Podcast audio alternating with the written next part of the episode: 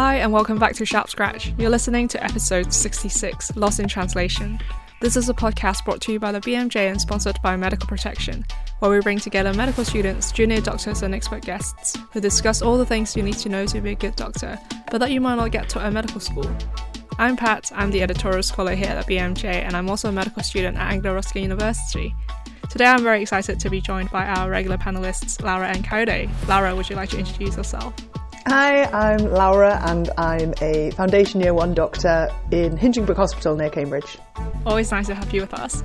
And Kayode, would you like to introduce yourself? Hi, I'm Kayode. I am a final year medical student at the University of Dundee. Great, nice to have you join. Sunniest city in Scotland. I feel like I need to say that every time now. it's your brand now. Yeah, nice to have you with us today. And I'm also delighted to introduce our expert guest today, uh, Dr. Jieun Kiaer. Jieun, would you like to introduce yourself? Hello, um, I, my name is Jieun Kiaer and I'm professor in Korean linguistics at University of Oxford. Thank you so much for having me today. Yeah, thank you for joining us. So, as healthcare professionals, we work with people from all walks of life and backgrounds, and sometimes language barrier is also a hurdle that we may encounter in clinical practice. So, for example, um, the UK is an incredibly diverse country. According to the last census in 2011, 4.2 million people speak another language in England and Wales, and in Scotland, about 12% of people in major Scottish cities reported that they speak other languages in addition to English, and also 12% was reported in Northern Ireland. So, just looking at the stats, um, Kayode and Laura, have you ever encountered a situation where the patient may need a little bit of help with English?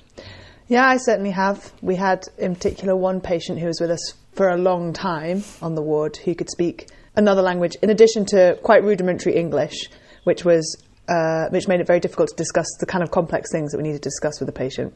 So yeah, definitely uh, have encountered it since becoming a doctor too. How about you, Kayode? Um, yeah, I literally encountered, had a situation like this. When was I working last? Not yesterday, the day before. Um, and um, yeah, it was really interesting. I, I, I don't know what language um, the patient spoke, but their partner came in to the room with them and was able to act as a translator. Um, I unfortunately wasn't the person who was seeing that patient. Um, so I don't, I can't say I have personal experience of it, um, but it was sort of important to um, bend the rules a wee bit to ensure that we were able to um, communicate to that patient because where I was working, it's only just the patient is allowed into the clinic and no relatives or anything. But obviously, it made sense that if he can't sp- if they can't speak very good English, you need someone in there who can actually speak their language so we can actually help get them better, really. Mm. How about you, Jieun? Um, were you ever asked to help a friend or relative to interpret at a, a, a medical appointment?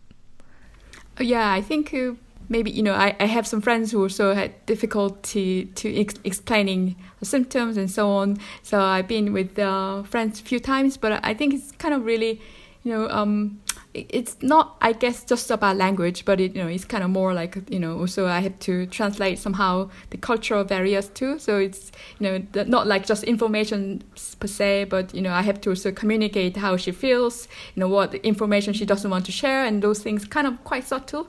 And also like um, you know she doesn't want the doctor to uh, share the information with the other family members and so on. So i think it's very subtle and uh, very sensitive uh, to translate uh, to help people and you know a lot of things probably you know very complex feelings and so on are very uh, difficult to understand and also difficult to translate and to to tell people.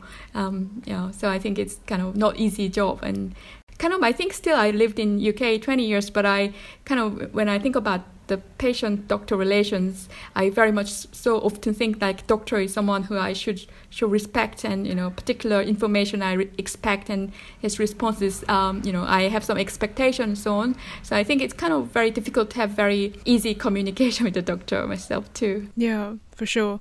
And i think our population of medical students and doctors is pretty diverse and a lot of them are quite um, also have language skills. So I talked to the medical student who talks about a time when she used her language skills on placement and her reflection upon it. Um, so hello, my name is Victoria Ozarek um, and I'm a medical student at the University of Leeds. Um, I was born in Poland and moved to the United Kingdom when I was four years old.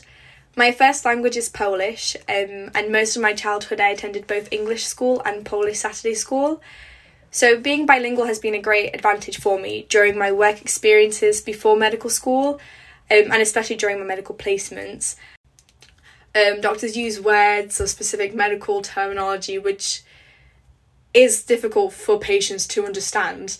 Um, simple words such as we things like oh so are you feeling nauseous but i remember if i was a patient in that situation i would be so confused um, i think that's why often um, patients just nod or they act like they know what's happening when in reality they did not fully understand what they were just asked especially if it's just a yes or no answer.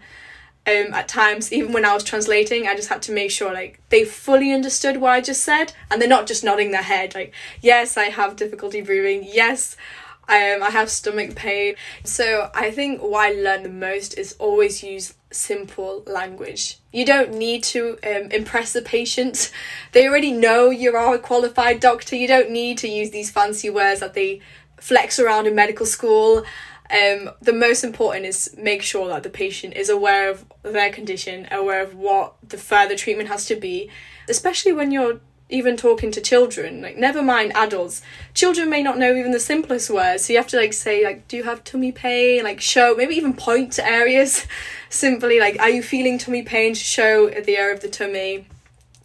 Like instead of saying even fever just like do you have a high temperature are you feeling hot? Simple as are you feeling hot? Yes or no um, are you sweating? Yes or no? Instead of saying all these fancy medical words to confuse them. And so I would always use simple words just to make your own life simple too. If the patient understands, your life is easier in the first place. So, yeah, for sure, always use simple terminology.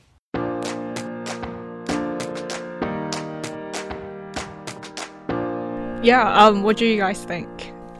I think this is really important, actually, um, and many people, I, I you know, um, you know, you come to the doctor, and very often you don't come to see the doctor for small reasons. You need, you know, like um, you, you go to the hospital to with some problems that you need to explain. But I guess you know many people don't have uh, ability to explain, you know, very, you know, a way that uh, professional way. And also, like I guess you know, when you are not well uh, you know, speaking foreign language, you need, need a lot of uh, energy and you need concentration and so on. When you're not well, you have no mental power to think, compose, find the words. And, you know, basically you're not well. You you want them to understand you, and uh, but as a doctor, you need to kind of find the answers for particular, uh, you know, important questions uh, to be able to help the patients. And I'm kind of thinking whether, um, and you know, what Pat said that given that our population is not, you know, as you can see, like so multilingual, multicultural, I wonder whether, um, you know, the uh, what you said about using. Um, easy, simple words, I think it's very important. But also, when in a communication, um, any communication actually, the verbal part is important, but non-verbal part is also very important. So I think uh, if doctors learn you know, a very important gesture, non-verbal expressions that not just for English um, audience alone, but kind of non-verbal gestures uh, across the culture, cross-cultural non-verbal gestures that could be really helpful. For example, like you know, to show the sympathy and so on, but also to kind of um, how do people um, um, you know use their hand gestures to show their pain and so on so forth? I really like that victoria gave specific examples of where she's heard people use like where of, of very simple clear english you know that uh, just the simple example of you know say, using the word feverish is far more specific than saying do you feel hot? which is a word that uh, someone who's learned english as a second language is far more likely to know know sooner anyway. Um, and I know, yeah, we've already had conversations about jargon before, but you know, there's you just hear examples of it every single day. Uh, today, I heard yesterday, sorry, I heard a, a, a, doctor ask a patient to digitate the area every day, and it took me a couple of moments. I, I don't even know what that, that means. that he meant p- press with your fingers. oh. but yeah, that made me laugh in the corner of the room. Um, but um, but that you know that's that's even even with even British speakers will have difficulty with jargon. But you know when when it comes to uh, people who've learnt English as a second language, there's, I mean, I can hear from Victoria's examples that there's definitely areas where I can go even simpler to use sort of more basic words that people are more likely to learn sooner. Yeah, so as we were talking about, um, you know, we all mentioned um, getting a friend or family member to interpret, or as we said, using AI or apps to translate. So I was just uh, looking at what the GMC says. So the GMC um, says that in the good medical practice document that you must give patients the information that they want or need to know in a way that they can understand. And you should do that by making arrangements whenever possible to meet the patient's language or communication needs. Um, and I think the gold standard is interpreters. Um, have you guys ever used interpreters um, in a consultation? There? Yes, yeah. So um, when we had um, uh, this patient who had had quite a long stay, we had to use translators regularly, and it was done a bit differently too. I've worked in bigger hospitals where common languages are sort of available on site, on call almost, or, or to be booked in advance if someone's coming to clinic, for example, like for an appointment. Um, but in the hospital where I currently work, it's a lot smaller, and uh, if you want to access an interpreter, you have to go online effectively to a, you have to call um, a I don't know a specific medical translator hotline, and there's people on call available in all kinds of languages, um, which is extremely practical. Uh, until of course technology fails you, but that is literally a pre already existing entire other episode of Sharp Scratch talking about the technology in the NHS. Yeah. um, so, uh, but we had um, yeah, so we had every day, every other day, uh, a translator speaking with the patient. Particularly importantly, because there was uh, we we had to do lots of uh, assessments of capacity for decisions that were happening daily at first, and then less frequently um, as as the patient got better.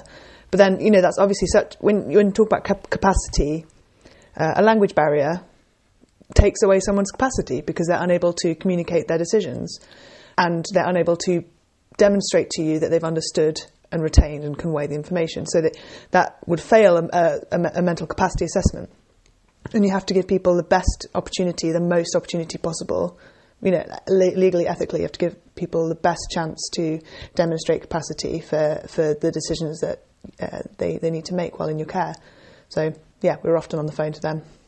Um, if I'm adding just one thing, um, mm. of course, having the translator on uh, ready to help you, interpreter who is ready to help you is so great. But very often, I think it, you know you have to make decision very quickly, or you don't, mm. you know, have the translator.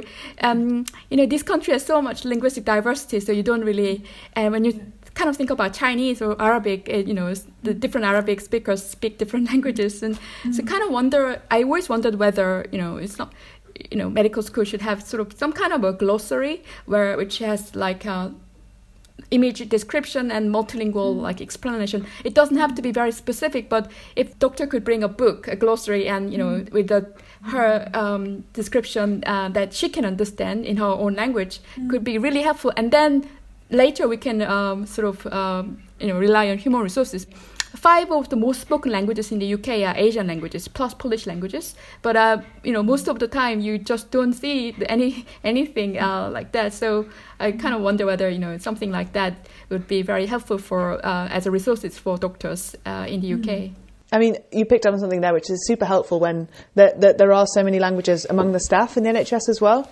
So uh, when the iPad wasn't working for our to be able to access the interpreter, we once had uh, an allied uh, health professional uh, from a different department was able to come over and just quickly ask some questions. Um, and another time, another another Foundation Year One doctor was able to come over and, and do something do something in a sort of very urgent situation. Uh, you know, the, the patient wanted to leave, was not speaking any English, and we, we weren't sure whether the patient was making any sense in their first language either, which is what we, what you know one in one in one one of those occasions uh, the the native speaker was able to tell us that the patient wasn't making any sense in their first language, uh, which ter- really helps in terms of being able to assess capacity and so on. Just that little marker. So yeah, first of all, it's really helpful that there's so many languages amongst NHS staff. And the other thing is that you know, in terms of this uh, this idea of a glossary, we already have like a sort of a really rudimentary translator in our phones. Uh, obviously, Google Translate is really unreliable, and, and I don't think the GMC advises it because it's not yeah it's not reliable enough for the kind of things you have to do. But I I do sometimes like to use it because you can make it talk as well, which is really nice. You can make the Google Translate talk in your phone, which can be really helpful if you want to if you want to say to someone who with whom you ha- haven't got much communication, I'm, I'm going to examine you, please.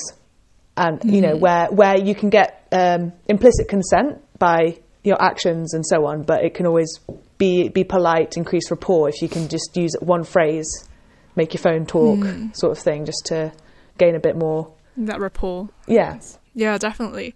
I think um, talking about using healthcare professionals or the existing human resources that we have on our wards um, or hospitals to help with languages, but, but do you think um, sometimes that could take away the professional boundaries? Um, for example, I I was a medical student on placement and I helped to interpret between uh, a Chinese speaking patient um, and the doctor, and yeah, that whole consultation was fine. But after that, um, the patient asked for my number and whether I could, you know, help with like future consultations and things like that. And obviously, I said like, like no, sorry. Um, like I understand that I would like to help, but um, that wouldn't be right and would be professional. Um, yeah. So just wondering what you guys think about using healthcare professionals uh, to interpret. Um, That's something I was wanting to like touch on because I because I, I do think it's um like obviously in emergency situations like you can you, like it makes sense to just get someone anyone who can um speak that language to help as a translator.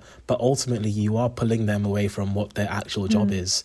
Um and um I know everyone always talks about like oh the NHS is um works based on goodwill and which is great great that we that we work with many many wonderful and nice people but ultimately we should be pushing to ensure that these language services are as robust as possible. Um like you pat you're a medical student but rather than you learning medicine you were doing service delivery and um translating being a translator when that is not your job. You won't i doubt you were paid for that 15 minute consultation like your bank account is not looking any healthier as a result of it. Um, so I, I i do think it's it, it's super important that um we challenge these situations when they arise and say no this is um i would do it this one time but um because it's an emergency otherwise no. This, it's not. No then again i don't speak any other languages so i'm a bit useless who knows I I think what you said really uh, is important because otherwise you'll be so busy doing your own job and then plus translation. If you're particularly speaking a language that is so much in need, then you will do both jobs in the same time. You'll be so busy. And it kind of again makes me wonder whether we can uh, think about some sort of chatbot like, um, you know, AI, which we can rely on uh, based on very much big data and you know multilingual resources. I think uh, if it you know is well proved, that will be of em- enormous help for our situation. I think, yeah. For sure. Yeah, so um, yeah, we'll discuss a little bit more about interpreters and the language services that we can use, but that'll be right after this. Indemnity. You've probably not given it much thought, but it won't be long until the risk of claims and patient complaints becomes all too real. Whatever lies ahead, you need experts in your corner who offer indemnity and a whole lot more. That's why it pays to be with Medical Protection. There's our free membership during your medical school years, our wealth of training resources to help you become the best doctor you can be, and our international experience that protects you during your elective, no matter how far from home you end up. In fact, there are many reasons why our members worldwide trust us to support and protect them throughout their careers. And if you're looking for one more, every week one lucky new joiner wins £183. That's the average student weekly spend. Just join for free and you're automatically entered into the draw. That's why UK medical students choose to be part of medical protection. You can't blame them, so why not join them? Visit medicalprotection.org to find out more. Okay, back to the show. Uh, so, as we alluded to, um, I think using the a medical interpreter is the gold standard in situations where the patient may need a little bit help with English. Um, so, I spoke with a medical interpreter who interprets Chinese at a hospital, and she provided some insight when she was doing her role. Um, I think the reason why you need an interpreter sometimes it's language barrier. Sometimes it's just like you want someone to know their culture to explain things that in their language, quote unquote, if you know what I mean. Um, a lot of patients they probably don't speak one language that's English, but doesn't mean they're stupid or they they don't know what is happening. They will know. So um, it, it it's not like a like a sophisticated science. If you study marketing or psych- psychology or anything, they will tell you the communication, like the message delivery, mostly is from your facial expression and your gesture rather than the word that you are using. So language is not pay, not playing the majority part of it. And I think in the medical field or you interact with patients, the um the psychological attach um the the factor will help the situation more than actual medication you prescribe to them. They need to listen to you, they need to trust you, they need to have faith in you. And you don't don't um, underestimate the power of look the patient's eye and ask them, "How are you doing today?" It it it really makes a huge difference. I I still like. Uh, I know I know a lot of people have a very strong stance of having an interpreter in the room. You know, it's like a you know a slap in the face of my language skills or my education level, and I hope that people don't stigmatize this piece of service because um, we are here to moderate or soothe the atmosphere in that exam room and so don't don't stigmatize to have a service like this and as i said i don't i don't think i speak perfect either english or chinese and um, but i'm here to help to bridge the different because I'm not attached to anyone. I I am individuals and I'm not helping either the provider. I'm I'm not taking side either to the provider or the patient. So you would like to have that third party in the room to help you to deliver that message.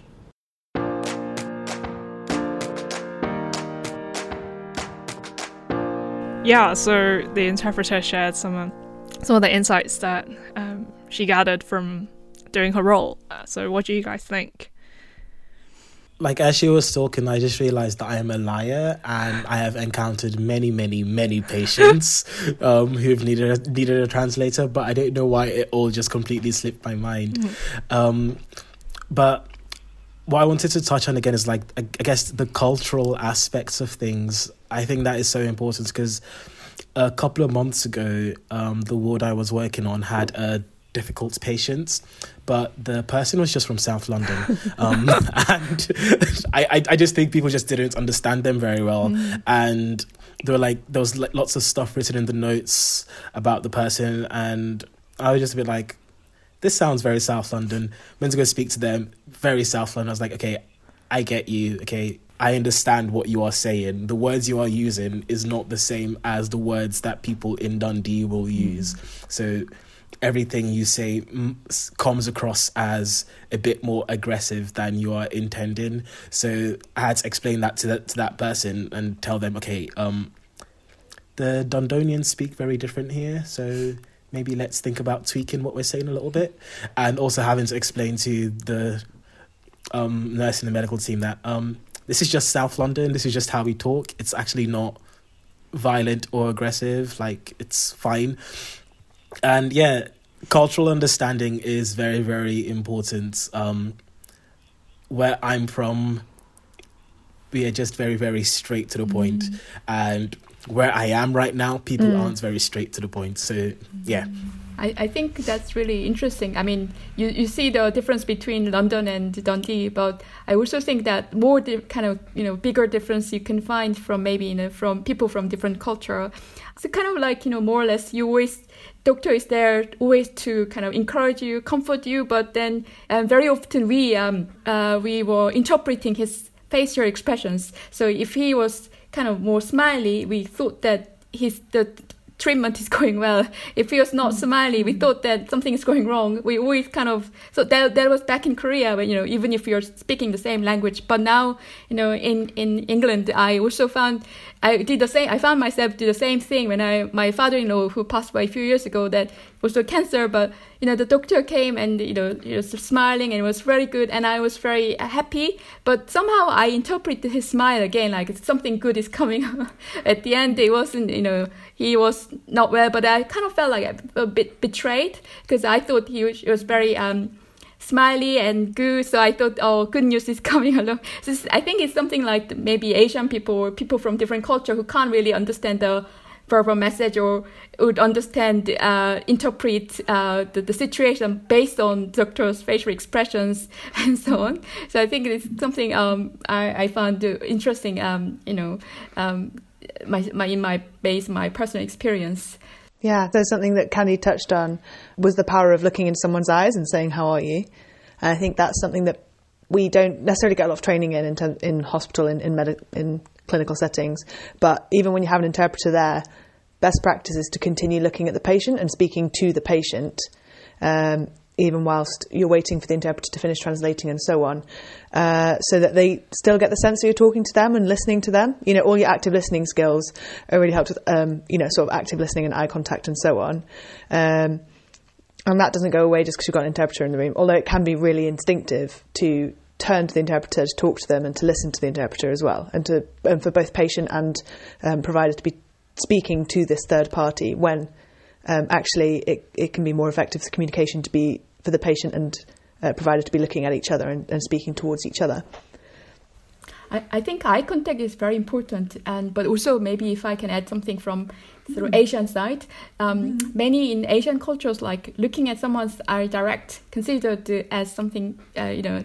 Uh, rude rather than polite. So I think probably, although the patients want to look at the uh, the doctor because doctor in Asian culture is considered someone who is superior to you, so you should respect to uh, show respect rather than an equal position. So I think sort of many patients uh, in the, with their good heart would not look at doctor's eyes directly, not as because they are unengaged, because to show some kind of respect. So I think that's something I also wanted to tell uh, from sort of Asian angle. So they're not looking at you, but it's not like they are not interested in you, but they want to show you some kind of respect by not looking at you directly. And think that's Thanks, one. thanks, Jieun. That's really helpful.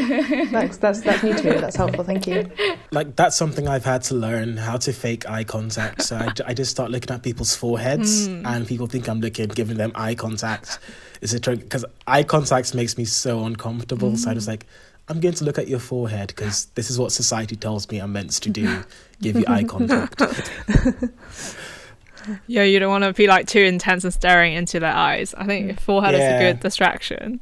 Yeah, one more thing is like you know not like talking too much. Again, like being quiet and silent from uh, patient's perspective, from many Asian cultural considered as good thing. So you you kind of trust trust your doctor. So you will do whatever your doctor uh, tells you. So kind of interactional dimension is quite poor in. Uh, patient uh, patient to doctor relation in many Asian countries, Asian places. So I think you're not like a you don't think of you are interacting with doctor, but you kind of more expect you are told what to do. You expect what to do. So I think probably again, like um, you know, you may have been um, discouraged for lack of communication. I think that's language probably is one thing, but another aspect is like you know you the patient expectation itself is probably like you do what you are told to do, but not much questions or Yeah, I, I think I think that's really really interesting. So, um, because I would say in the in the UK there there is that sort of divide as well. Even in like in terms of generations. So I, I would say the younger generation are wanting to be um, be having conversations with their doctors, whereas this again this is a very sweeping gener- generalization. Whereas the older generation are more um, willing to just let their doctor tell them this is wrong with me, wrong with you, and this is what you need. Um, then this is what you need to get better. So I, I think one of the great joys of being a South London boy whoop, whoop, is growing up in a very multicultural area. So I guess I'm sort of used to seeing people from different cultures and countries. And getting older, I didn't realize this wasn't the case for everyone because that was just my normal. And my normal has just sort of taught me to just accept people at face value. Um, and you don't necessarily need to understand why why people act in certain ways. As long as it's not harming anyone, it doesn't really matter. Just accept that this is the way they are, this is the way they communicate, and sort of adapt yourself to their style of communication, which is something I'm really, really grateful um, for growing up and going to the school that I went to. Just used to seeing people who are from everywhere, people who didn't quite speak English as well, and being in class with them like that. That was just my normal growing up. So um, I guess tips for new docs: go to school in South London. It's fantastic um, to develop cultural awareness. Yeah, I, I agree. I, I was, well, I mean, I went to school in southwest London, so not that far away from South London. But yeah, I agree with you. And I think with languages, they kind of shape how you how you express things, how you perceive things as well. Yeah, well, we'll continue to discuss a little bit more about the tools that we can use for translation, but that'll be right after this. As you take on additional responsibility for your patient's care, UpToDate can be your trusted personal medical consultant. UpToDate is an online, continuously updated clinical decision support resource used by doctors, medical students, and doctors in training worldwide to access current, evidence based information at the point of care. Doctors at all levels of experience rely on UpToDate for trusted answers to their clinical questions. See how UpToDate can benefit your training and subscribe today by visiting go.uptodate.com slash sharp. That's go.uptodate.com slash sharp and use promo code SHARP to save 25 US dollars on your annual or longer subscription. Some of life's most important questions are about health. And when people think about healthcare, they think about doctors, scans, tests, and treatments. At Siemens Healthineers, we think about those too.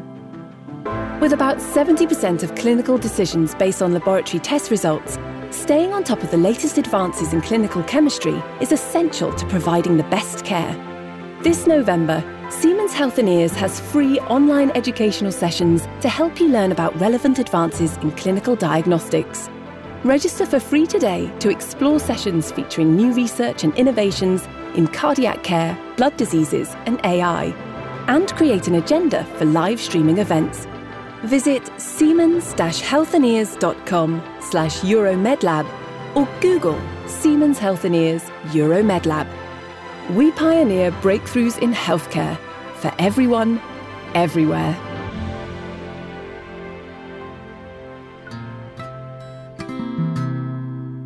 Okay, back to the show.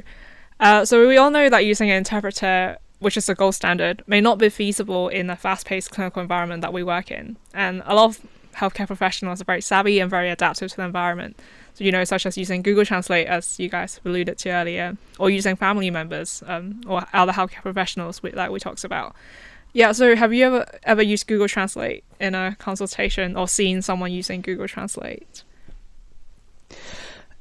I'm I'm really nervous about using Google Translate because uh, I speak a few other languages and not particularly well. So when I'm writing uh, messages to my family or whatever, I'll I'll often use Google Translate just to help me find vocabulary, and then my existing knowledge is enough to help me know whether it's the word I was looking for.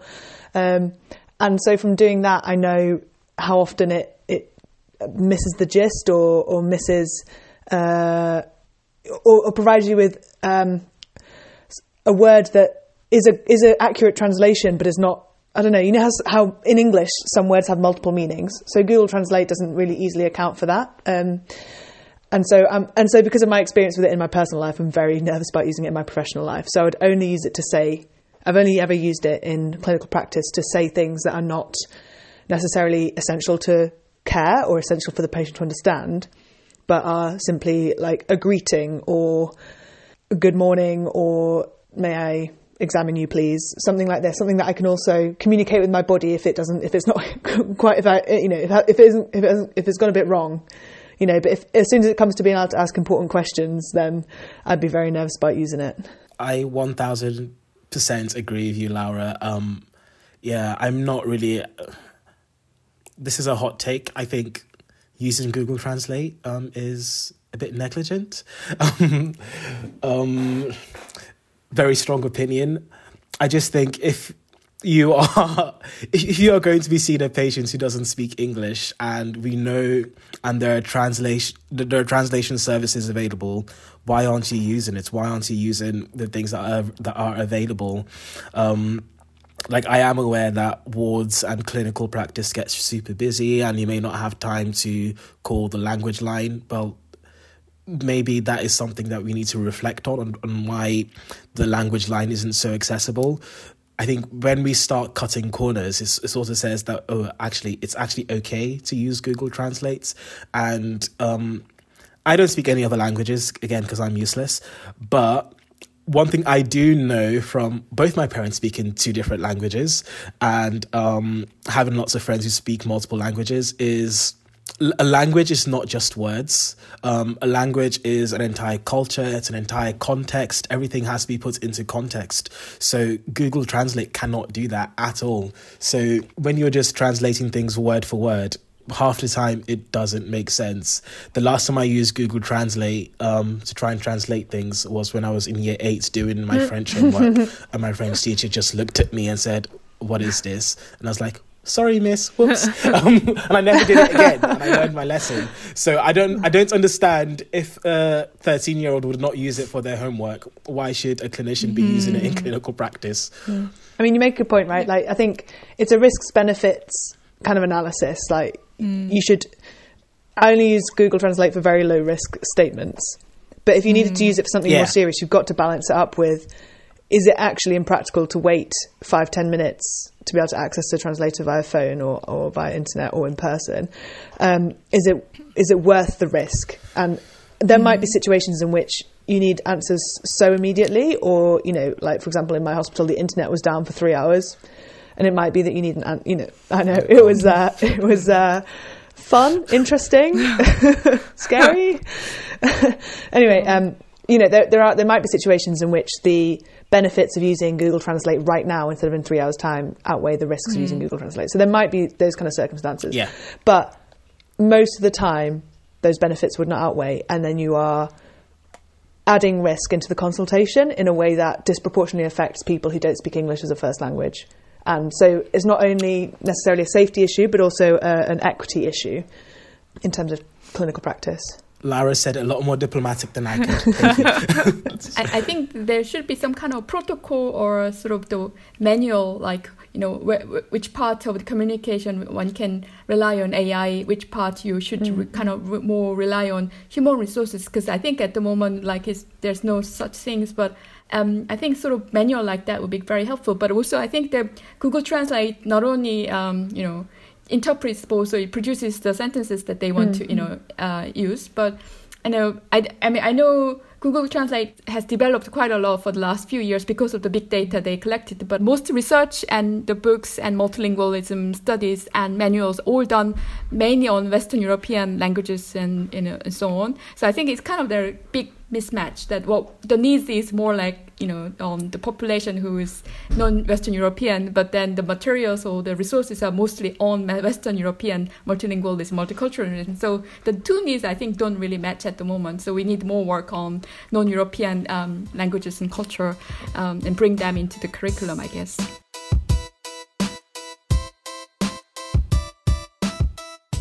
I think we all mentioned that using a family member or a relative in consultation. Um, uh, I mean, uh, so personally, I so I speak another language, and um, I've helped my mom to interpret um, a consultation before. I was just wondering if you've ever like use a family member or relative in a consultation because you know you couldn't get a language service on the line. I've, I've seen it before. Have Um, you, Kayode? I'm still quite very, very junior in my medical career, so I, I wouldn't have as much experience. But each, just running through my mind to make sure I don't lie again, um, each patient that has needed a translator that I've seen has always, the translator's always been a family member. I obviously, I know that in Dundee we do have translators because I've got friends who work as translators and they do shifts and they've had to translate for people, but I've just never encountered a translator, which is weird. I've seen it. I've seen it done. Like like Kayode, Kayode says, I've seen it with people coming with their relative into the clinic room. Um, I've seen it even more so in GP because I, I think with clinics sometimes with the booking system you can say in advance we need a uh, an interpreter at this time, whereas in GP uh, you might not know that someone would benefit from an interpreter until they're in the room and then the, appointment is supposed to be 10 minutes and you have to sort of make a really quick snap decision right do i rely on the relative or do i get an interpreter regardless when there's a relative right here um, but it's uh, yeah i'm sure pat you can probably tell us more about this but it's a challenge isn't it when when relatives are translating like i know you know my my my parents speak english but i would i would die if i had to go with my parents to the gp for some kind of sexual health problem like I, I would. That's uh, that's hard work for everyone involved. So um, you know, never mind when it comes to topic areas where there's more expertise needed. So, for example, breaking bad news, or you know, other sort of speci- specialist communication skills that come with healthcare, where interpreters might have a bit more training or experience in those in translating well in those kind of situations than relatives, who, of course, like I don't, you know, I don't know how to like account for the fact that family members will know the patient much better and be able to have some kind of advantage there in, in, in, in communication and, and know and will probably have done this multiple times. So not discount that experience at all. Yeah, because I'm because I it just reminded me of a scenario um with Breaking Bad News, um, and it was the patient's sister-in-law that was acting as a translator, and it was. I remember being in the room and the doctor giving the bad news and seeing the sister-in-law's face drop and just sort of realizing, oh, she really shouldn't, she doesn't look very comfortable in the situation and she doesn't want to be the person who's telling the patient, giving the patient this bad news. So yeah, it's, it's a difficult one because I, cause I, I think the sister-in-law was very, very happy to um, be going along to all the consultations. Um, so this this was in an um, obstetric setting, and was very happy to be that supportive person. But I think that one moment when it was bad news, I can't. She didn't look happy at all, and it was unpleasant for me. And I'm just a fly on the wall, so I can't imagine how she was feeling. And then having to be the person who gives that news over. Yeah. Yeah, not to mention the additional concern as the person breaking the bad news is that when you've got an interpreter, you know that they've got a professional duty to interpret accurately, whereas um, a, a relative is not accountable in the same way. And if if you don't speak the patient's language at all, you have no way of knowing if the interpreter has broken that bad news at all. Um, you know, for example, as you as you say, Jieun, if if um, back in uh, Korea it's more common to uh, not name bad news directly, then it may very well be possible that a relative would say something completely different, so as to not have to break the news to their loved one. Um, you know, in in the interest of you know the best interest at heart, wanting to protect their loved one. Um, but then, as the as the provider, you, you just got no way of knowing whether you are communicating effectively um, via via the family member. Yeah, I was gonna say family members could give you their own version of the events and like you know skewing the consultation. And I think um going back to Kayode's example, I think other than like obstetric situation, I imagine other situation where you know safeguarding and confidentiality could come into place. Like is using the family member really the best practice, given even there's no resources available. And I experienced one case when with my my friend. Uh, she was, um, you know, she was older than me, but um, I think she found it. Uh, I went there with her to help, um, you know, her consultation. But then I realized that she didn't find it comfortable to talk about particular things to me. She could have done it to the doctor without problem if her language is good, but she didn't want to share, uh, you know, her every detail with me. Mm-hmm. So I, I think that was, um, and I kind of sensed that. So then I kind of couldn't really push her, like, please say that, you know, not for me, for the doctor, but because she, she, I, I sensed that she didn't really feel comfortable with me uh, sharing that her more private uh, information. So I think kind of uh, translate interpreter sort of family or friends based interpreter some good points but also there could be some you know um, negative side as well mm. Yeah, this conversation has given me lots of food for thought. Like, I, I don't know, I, I'm I'm more inclined to just always attempt to get a translator as default, unless the patient says no. Because I completely I completely forgot about that situation, and yeah, it's a very and like the situation that you've just described as well. It's very mm. difficult. There are so many pitfalls. Yeah, definitely. Um, well, so before we end this episode, any any final parting words? I just want to say thank you, Jieun, for your for your insights. It's been really interesting to hear from you yeah. and, and, really helpful as well. Yeah, um, I learned so much too. Thank you. uh, I just I want to say the same thing as well. I I I, I do. Oh, I'm gonna get soppy, oh. but but I, I I do love doing these episodes and stuff because it, does. I I do I I do feel um I am leaving with a bit more knowledge and um a good amount of reflection about like um how I can change my clinical practice, even though I haven't really mm. started. So, yeah, thank you so much, Jieun. Yeah. Yeah, thank you for joining us today.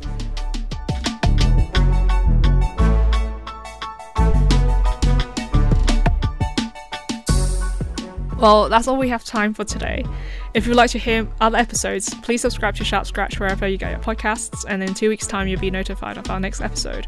While you wait for the next one, do check us out on social media. We are BMJ Student on Twitter, Facebook, and Instagram. Let us know what you think about the podcast using the hashtag SharpScratch. I'd love to hear your ideas for what we should cover later in the season. It's, all, it's also really helpful to us if you can leave a rating and a review on wherever you get your podcasts, as it helps other med students to find the show. Until then, it's goodbye from us. Bye. Bye.